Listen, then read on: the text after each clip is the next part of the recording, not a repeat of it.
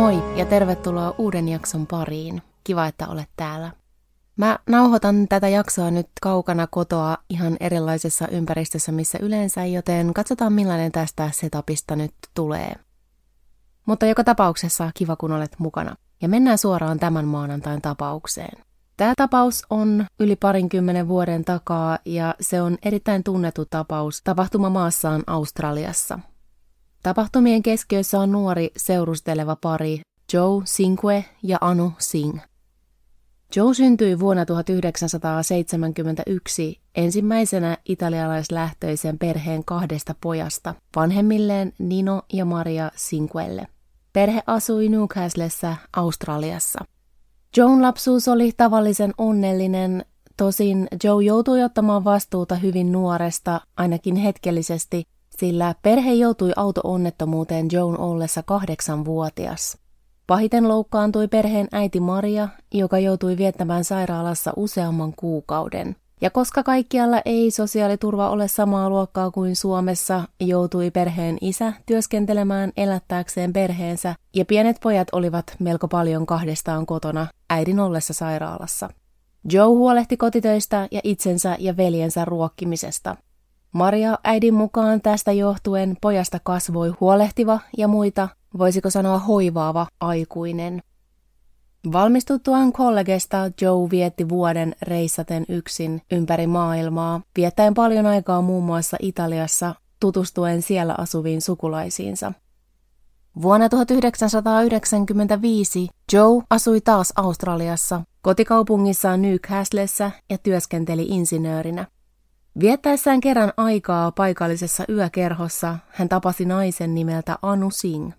Anu asui tuolloin Canberrassa, jossa opiskeli lakia yliopistossa, mutta hän oli vierailemassa vanhempiensa luona Newcastlessa. Anu oli syntynyt vuotta Joota myöhemmin vuonna 1972. Myös hän oli maahanmuuttajataustaisesta perheestä. Hän ja hänen perheensä olivat muuttaneet Australiaan Intiasta Anun ollessa vuoden ikäinen. Molemmat hänen vanhempansa olivat lääkäreitä. Anu oli todella fiksu ja menestyvä oppilas, mutta nuoruus oli myös kapinallinen. Hänen perheensä oli melko konservatiivinen ja Anu kapinoi perheen sääntöjä vastaan niin vaatetuksellaan kuin käytöksellään. Noin 15-vuotiaana hän käytti alkoholia ja marihuonaa. Lisäksi hänellä oli jo tuossa vaiheessa ongelmia kehon kuvansa kanssa ja oli laihdutuskuureilla pudottaen toisinaan painoa rajustikin. High schoolin jälkeen hän aloitti kauppatieteiden opiskelun siirtyen myöhemmin toiseen yliopistoon opiskelemaan lakia. Syömishäiriö pahentui opiskeluaikoina. Hän käytti ruokahalua hillitseviä huumeita, kuten kokaiinia. Aiemmin samana vuonna, kun Anu tapasi Joan, oli hän seurustellut jopa lyhyesti asunut Simon-nimisen miehen kanssa. Suhde ei ollut kestänyt kauaa, mutta suhteen päättyminen ajoi Anun entistä huonompaan kuntoon. Hän masentui, oli paljon poissa luennoilta ja laihtui koko ajan.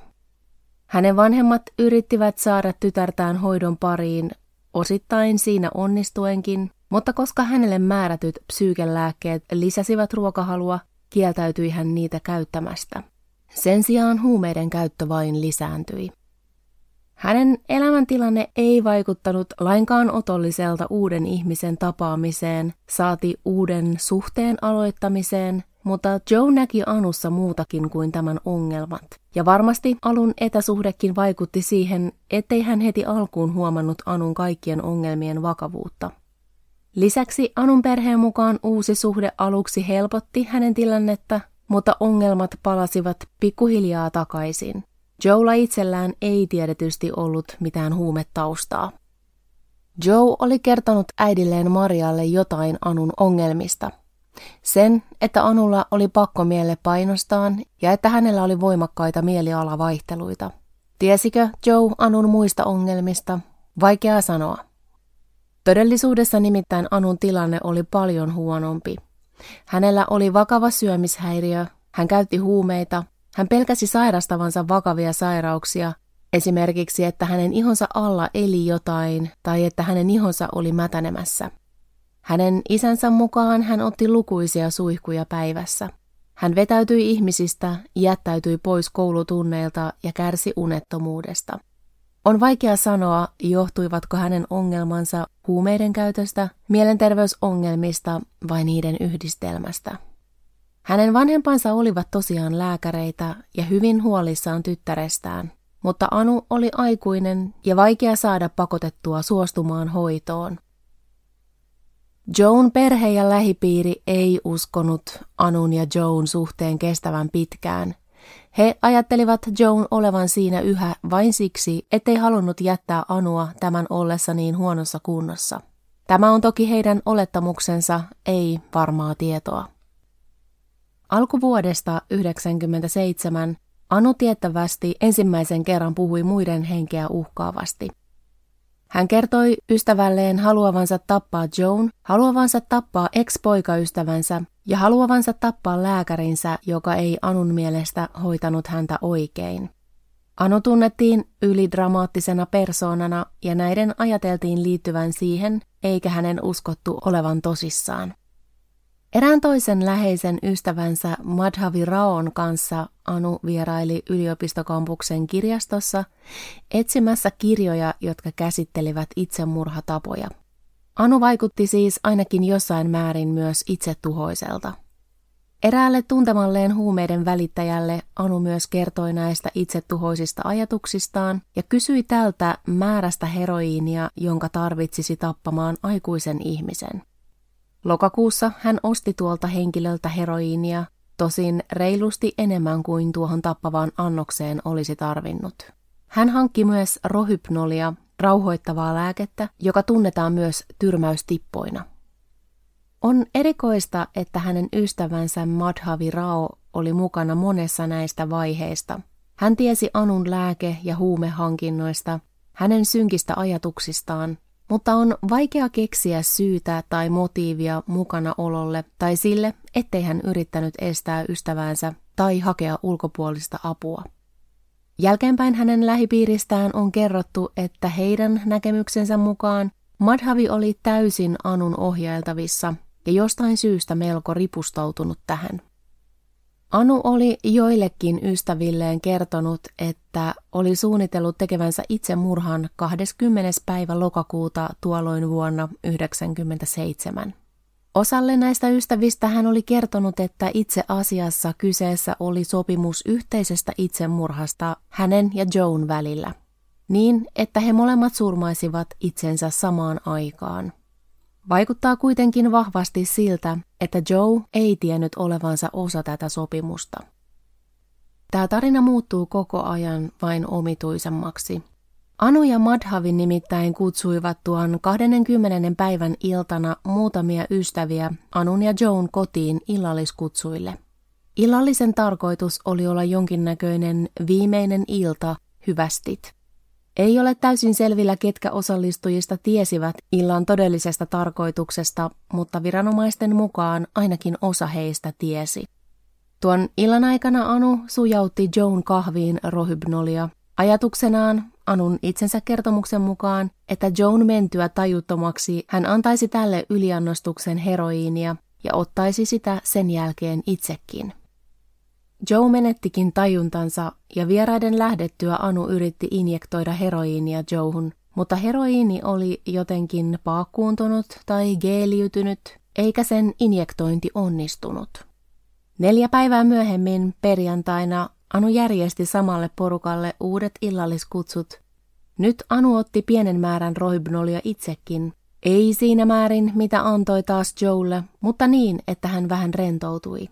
Joe sai lääkkeensä jälleen kahvin seassa. Aamu yöllä kolmen aikaan Madhavi pois lukien vieraat lähtivät koteihinsa. Madhavi jäi vielä muutamaksi tunniksi. Hänen paikalla ollessa Joe oli jo menettänyt tajuntansa. Anu ei Madhavin lähdettyä kuitenkaan mitä ilmeisimmin syystä tai toisesta injektoinut Joehun tai itseensä heroiinia, vaan antoi Joe nukkua. Joe nukkuikin lähes koko lauantain heräten lääketokkurassa vasta alkuillasta. Herättyään hän oli vielä aivan sekaisin, kaatuili ja törmäili esineisiin. Anu antoi tälle lisää rohybnolia ja tämä menetti jälleen tajuntansa. Sitten Anu injektoi häneen ison annoksen heroiinia. Ihan varmuudella ei voida sanoa, oliko hän jo perjantaina antanut Joelle heroiinia, eikä varmuudella tiedetä tarkalleen, koska viikonlopun aikana kuolettava annos huumetta oli annettu, mutta Anun itsensä kertoman mukaan se tapahtui tuolloin lauantai-iltana. Joan oireet yliannostuksesta alkoivat olemaan aika pian ilmeiset. Hänen huulensa sinersivät, hänen hengitys vaikeutui, hän oksensi. Vielä sunnuntainakin hän kuitenkin oli elossa. Tuolloin Madhavi vieraili talolla nähden myös Joan. Hänen sanojensa mukaan Joan tilanne tuolloin ei ollut mitenkään hyvä, mutta että se olisi ollut vakaa, eikä hän ainakaan omien sanojensa mukaan ajatellut tämän olevan hengenvaarassa. Seuraavana päivänä maanantaina Anu soitti eräälle toiselle ystävälleen kysyen, että mitä pitäisi tehdä, jos joku olisi ottanut yliannostuksen heroiinia. Ystävä ohjeisti Anua soittamaan välittömästi hätäkeskukseen ja antamaan tuolle henkilölle ensiapua. Anu sanoi ystävälle, ettei voisi tehdä niin, koska ei haluaisi joutua ongelmiin. Mä en voi kuin ihmetellä näitä Anun ystäviä, sillä mitä ilmeisimmin tuo ystävä ei mistään varmistanut Anun soittaneen apua. Miten voit vastaan ottaa tuollaisen puhelun, antaa ohjeet, sulkea linjan ja jatkaa vain päivääsi ja puuhiasi kuin ei mitään? Tosin mä mietin, että tämä lainausmerkeissä ystävä on saattanut olla se Anun huumediileri, mikä tavallaan vähän selittäisi sitä, että hänellä itselläänkään ei ollut varsinaisesti suurta intoa ottaa yhteyttä viranomaisiin. Lopulta Anu kuitenkin soitti hätäkeskukseen. Hätäkeskuspäivystäjälle hän kertoi, että hänen talossaan oli henkilö, joka oli ottanut yliannostuksen ja oksenteli jotain mustaa ainetta. Hän kuitenkin soitti peitenimellä Olivia ja antoi aluksi väärän osoitteen hätäkeskukseen. Puhelun jatkuttua noin 20 minuuttia hän lopulta antoi oikean osoitteen ja pelastusyksikkö saatiin matkaan. Ensihoitajat löysivät Joan sängystä. Hän ei enää hengittänyt, mutta oli vielä lämmin, ja häntä yritettiin elvyttää jonkin aikaa, kunnes hoitajat joutuivat toteamaan, ettei Joe enää ollut pelastettavissa. Anu kertoi ensihoitajille sekä rohypnolista että heroiinista – Tilanne oli melko kaoottinen ja Anun kertomus siitä, kuka heroiinia oli pistänyt, vaihteli. Hän oli kuitenkin ainakin jossain kohti kertonut hänen itsensä tehneen sen. Toisinaan hänen mukaansa taas Joe oli itse ottanut lääkkeet. Anu oli tilanteessa melko hysteerinen ja ensihoitajat joutuivat pitelemään tätä tilanteen rauhoittamiseksi, kunnes poliisi olisi paikalla. Sunnuntaina 26. lokakuuta vuonna 1997, kymmentä vaille kaksi iltapäivällä, Joe julistettiin kuolleeksi. Tuolloin oli kulunut 36 tuntia ensimmäisestä rohybnol-annoksesta. Kuolinsyyn tutkinta paljasti valtavat määrät heroiinia ja rohybnolia hänen elimistöstään. Kuten voi vaan kuvitella, Joan perhe oli totaalisen järkyttynyt tämän kuolinuutisesta. He eivät voineet uskoa Joan itsensä suostuneen tai halunneen minkäänlaista sopimusta itsemurhasta. He eivät olleet nähneet mitään merkkejä itsetuhoisuudesta tai huumeiden käytöstä, mikä ei tietenkään tarkoita, että sellaista ei olisi silti voinut olla, mutta on ihan totta, ettei mikään viitannut Joan olleen suunnitelmassa mukana. Anu pidätettiin. Hän oli ensihoitajille myöntänyt, että hän oli pistänyt heroiinin Joehun. Sen hän myönsi poliisillekin, mutta pitäytyi yhä tarinassaan siitä, että kyseessä oli ollut yhteinen sopimus yhteisestä itsemurhasta. Tutkinnan päätteeksi sekä Anu että Madhavi saivat murhasyytteet. Monessa maassa on laki, jonka mukaan myös avunannosta murhaan voi saada murhasyytteen. Muistan esimerkiksi tapauksen, jossa huoltoaseman ryöstö päätyi huoltoaseman työntekijän surmaan, ja tuon ryöstöauton kuljettaja, joka ei siis edes ollut käynyt huoltoasemalla sisällä, vaan odottanut autossa, sai saman murhasyytteen kuin varsinainen ampuja, joten tämä laki ei todellakaan ole mikään leikin asia. Ja nyt tätä samaa lakia sovellettiin siis Madhavin tapauksessa. Anun ja Madhavin yhteisoikeudenkäynti alkoi lokakuussa vuonna 1998, mutta muutaman viikon kuluttua oikeudenkäynti päätettiin tuomarin päätöksellä, sillä tuomari Ken Crispinin tulkinnan mukaan osa todisteista oli ongelmallisia, sillä ei ollut täysin selvää, kumpaa vastaan niitä voitaisiin soveltaa. Ja oikeudenkäynnit päätettiin eriyttää. Molempien naisten syytteet päätettiin siis käsitellä omissa oikeudenkäynneissään. Omassa oikeudenkäynnissään Anu myönsi, että hän oli antanut Joelle sekä rohybnolin että heroiinin ja myönsi, ettei suunnitelma ollut hänen ja Joan yhdessä tekemä. Hänen puolustuksensa kuitenkin vetosi persoonallisuushäiriöihin ja mielenterveysongelmiin, joiden takia hän olisi ollut teon tehdessään alentuneesti syyn takeinen. Toisaalta taas syyttäjän asiantuntijoiden mukaan Anun ongelmat saattoivat olla vakavia mutta että ne eivät poistaneet tämän vastuuta, vaan hänen saattoi kyllä olettaa tietävän, mikä on oikein ja väärin, sekä tekojensa seuraukset.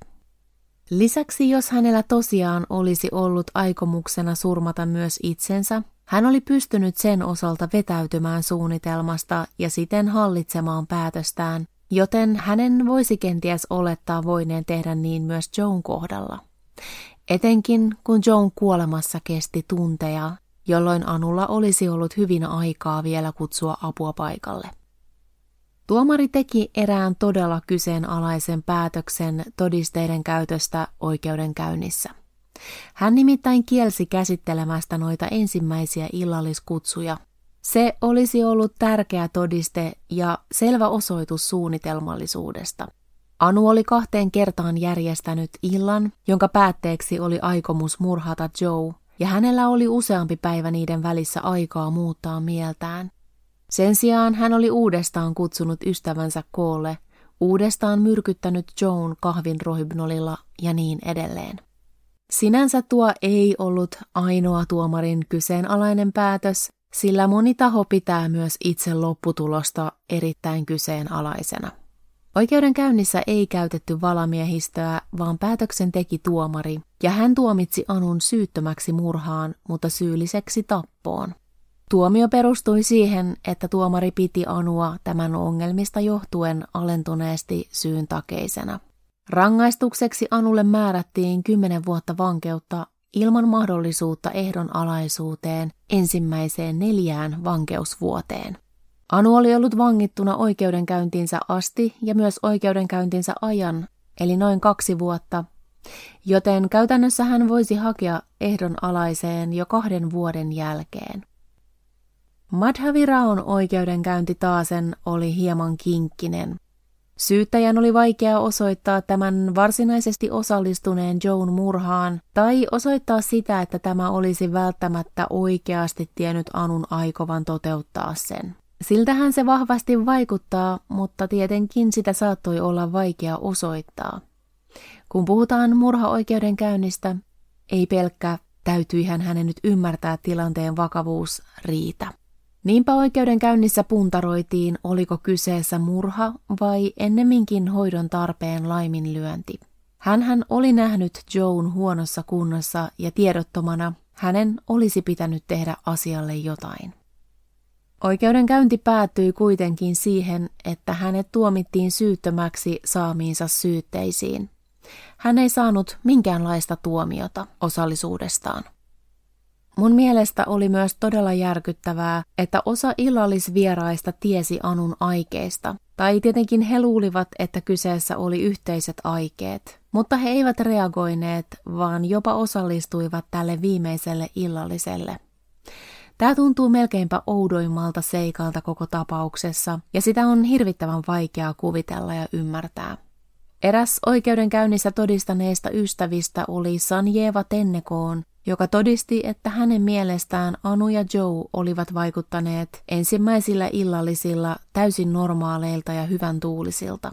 Toinen todistaja taas kertoi oikeudenkäynnissä, että Madhavi oli kertonut hänelle Anun yrittäneen surmata Joe tuona iltana illallisen jälkeen. He eivät siis omien sanojensa mukaan kumpikaan olleet etukäteen tienneet Anun suunnitelmista, mutta tämä toinenkaan todistaja ei ollut ilmoittanut viranomaisille siitä, että oli kuullut jälkikäteen Anun yrityksestä surmata Joe. Todennäköisesti tässä on voinut olla yhdistelmä sitä, ettei Anun puheita oltu ehkä otettu vakavasti, ja sitä klassista sivusta seuraajan roolia, että tuntuu liian vaikealta puuttua tilanteeseen, tai ajatusta siitä, että joku toinen varmasti puuttuu. Mutta miksi kuitenkaan osallistua moisille illallisille? En tiedä, tämä koko juttu ei ole järjellä ymmärrettävissä. Ketään näistä ystävistä ei ole koskaan virallisesti syytetty tapaukseen liittyen. Joan lähipiiri ja oikeastaan moni ulkopuolinenkin olivat järkyttyneitä tuomiosta. He olivat menettäneet poikansa, eikä Joe eivätkä he olleet saaneet oikeutta. Ketään ei oltu tuomittu Joan murhasta, jollaiseksi he tämän kuoleman kokivat. Istuttuaan yhteensä neljä vuotta tuomiostaan, eli kaksi vuotta tuomion luvun jälkeen, Anu tosiaan haki ehdonalaiseen vapauteen. Joan äiti Maria halusi olla tuossa käsittelytilaisuudessa mukana. Ja kun Anulle myönnettiin tuo ehdonalainen, Maria keskeytti tilaisuuden sanoen, miten väärin ja epäoikeudenmukaista oli, että Anu oli murhannut hänen poikansa, istunut neljä vuotta vankilassa, vapautuen niin nuorena, että ehtisi elämään koko elämänsä, opiskelemaan, avioitumaan, perustamaan perheen, tekemään kaikki ne asiat, joita Joe ei koskaan ehtinyt. Vanhemmat uskoivat, että Anu murhasi Joan, koska tämä olisi ollut jättämässä Anua. Vuonna 2017 Anu antoi haastattelun eräälle australialaiselle TV-kanavalle. Siinä hän pyysi, että hänen anteeksi pyyntö, jonka esitti lähetyksessä, esitettäisiin myös Joan vanhemmille. Tämä tapaus herättää mussa ihan valtavasti monenlaisia tunteita. Joan kohtalo on todella surullinen ja kaikki mun sympatia on myös hänen perheellään, mutta mä en oikein tiedä mitä pitäisi ajatella Anusta itsestään. Hän on vaikuttanut katuvan tekoaan, vaikka ei sitä saakaan tekemättömäksi. Sen voin kuitenkin varmuudella sanoa, että mielestäni hänen saamansa tuomio oli täysin riittämätön tekoon nähden. Ja tavallaan tuntuu muutenkin vaikealta uskoa hänen ongelmiensa olleen niin vakavia, että hän olisi vastuuton teostaan, sillä hän kuitenkin tuon lyhyen vankilatuomionsa aikana pystyi suorittamaan melko henkisesti vaativia asioita, kuten suorittamaan maisterin tutkinnon, mikä tavallaan tuntuu aavistuksen ristiriitaiselta. Toisaalta voisi ajatella Anun olleen nuoria, sekaisin ja tehneen jotain kamalaa ja peruuttamatonta, jota on katunut koko elämänsä, ja että hän on suorittanut tuomionsa ja ansaitsee uuden mahdollisuuden.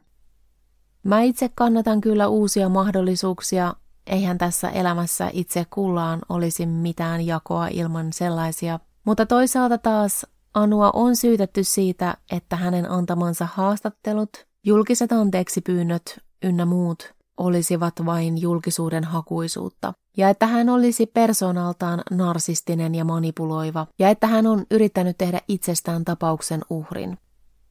Mä yritin etsiä tietoa Anun ja Madhavin nykyisestä tilanteesta. Madhavista on todella vähän tietoa internetissä, mutta ilmeisesti hän ei enää asu Australiassa. Anu taas on jatkanut opintojaan ja elämäänsä. Jo vankilassa ollessaan hän suoritti lakiopintoja ja hän on suorittanut maisterin tutkinnon kriminologiasta Sydneyn yliopistossa ja hän on tehnyt väitöskirjan aiheesta kohti parempaa ymmärrystä naisten rikollisuudesta. Hänen kerrotaan olevan uudessa parisuhteessa.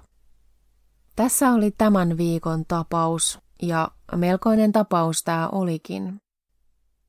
Herääkö sulle tästä jotain kommentoitavaa tai ajatuksia? Niitä voi jättää maanantai-mysteerin Instagramiin at maanantai-mysteeri.